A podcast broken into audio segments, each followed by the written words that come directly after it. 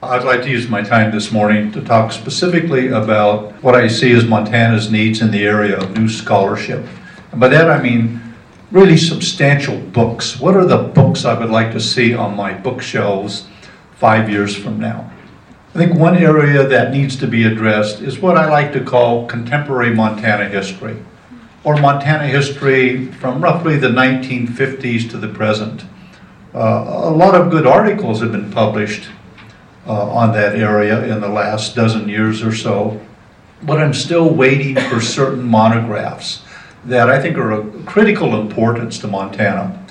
Uh, one of those would focus on, on the demise of the Anaconda Copper Mining Company. Uh, clearly a watershed moment in Montana's history. In fact, I've been surprised that no historian has taken that on. Uh, perhaps no one did in the 1980s or 1990s because it seemed too recent.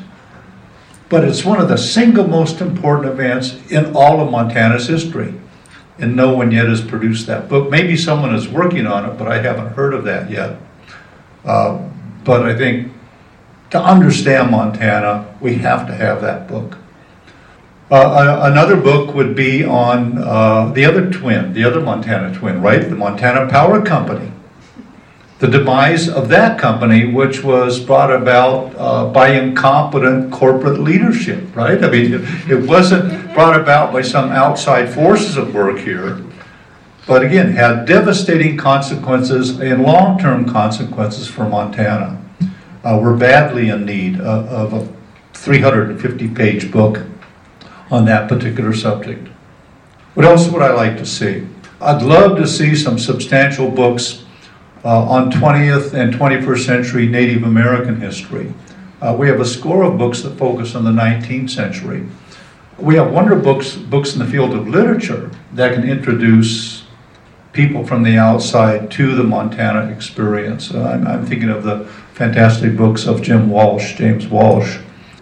But what about 20th century Native American history? One of my favorite books uh, was the volume done by Rodney Frey the world of the Crow Indians as driftwood lodges. Uh, but that book now is, oh, 20 years old and more. Uh, we need books of that type that talk about the Native American experience in modern times, in modern history, in the 20th and 21st century. That's my opinion.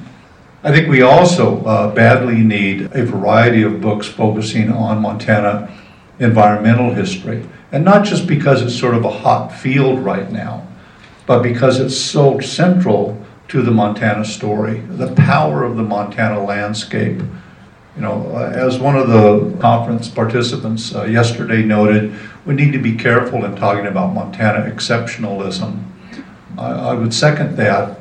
On the other hand, uh, there's no doubt that the landscape has a special hold uh, on the people of Montana. There's a, a new book that's just come out that I think serves as a good model for this. It's by David Brooks, Restoring the Shining Waters, Superfund Success at Milltown, Montana, published by the University of Oklahoma Press. I don't know if Chuck Rankin had a hand in that, but uh, I, I think it serves as a model for the kind of new research that I'd like to see in that area. I'd also like to see more emphasis, uh, emphasis on what I like to call comparative history. And, and by that I mean placing Montana within a larger regional and even national context. Uh, given the theme of this conference, many of you might recall the book done by Arnon Gutfeld, oh, many, many years ago, Montana's Agony.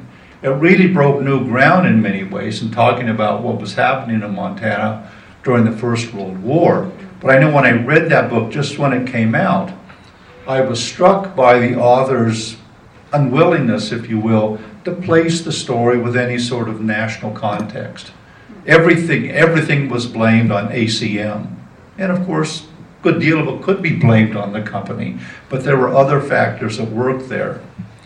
I think it's important to place Montana within that larger framework. Uh, our luncheon speaker yesterday, Jeff Johnson, uh, has done that in his book they're all red out there that focused on socialism, the Socialist Party in the Pacific Northwest, where he looked at Washington, Oregon, Idaho, Montana, Uh, how are they part of the same story? How do they differ?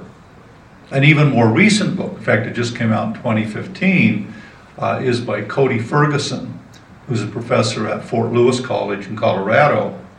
Uh, that book is titled This is Our Land Grassroots Environmentalism in the Late 20th Century, where he looks at, at grassroots environmental movements in three different areas. One is in Montana, the Northern Plains Resource Council, one is in Arizona, and the third is in Tennessee. It's a book that really, really breaks new ground through this comparative approach. And of course, I also like it because it's dealing with the late 20th century and it's dealing with environmental issues. It sort of touches all the points that I think are important. I'd also like to see more emphasis on, on what could be called community history. Now, that can mean all kinds of things, but, but two or three examples come to mind. I'm especially interested in Montana ethnic history. One of the most important ethnic groups to ever come to Montana were the Swedes. Not a single piece of work of, that focuses specifically on Montana has ever been done in that area. Or what about a book on German immigrants in Montana? That's come up many times in the conference over the last two days. We know they were important to Montana's story in 1917, uh, Uh, but in fact, they were one of the largest immigrant groups to come into Montana in the late 19th and early 20th centuries, and yet we don't have that definitive volume on them. And I could rattle off a half a dozen other groups as well. Two other institutions that I think begged for study at the community level. As a professor at Carroll for all those years, I had students who came from every corner of the state, and I'm sure that Mary and Jeff have had the same experience, from Yaak to Ekalaka to Scobey, and they often bring with them these amazing stories. But if you had asked them, what are the things that gave your communities a sense of identity, that glue the community together? Two things come up time and time again. One would be schools, right? I mean, in fact, it's when the school disappears that the identity often disappears. What's the role of those schools within all of these communities across Montana? And the other would be the church, right? It's the church that, that often binds that community together.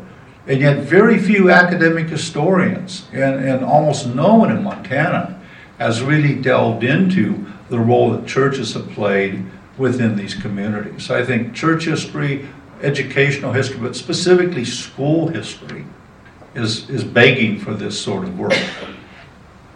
And then finally, it, this is sort of my lead in to Professor Wiltse. I think we are in desperate need of a modern history of Montana that would bring about the kind of synthesizing effort that, that Jeff mentioned.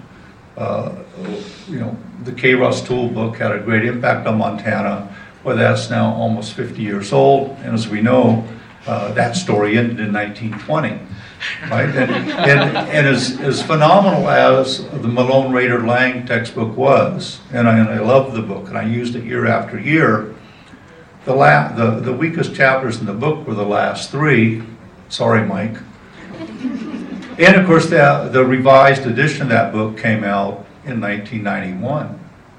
Now, close to three decades ago, we are in desperate need of a new synthesis that would bring the story into the 21st century. So those are the books that I would love to see on my bookshelf five years down the road.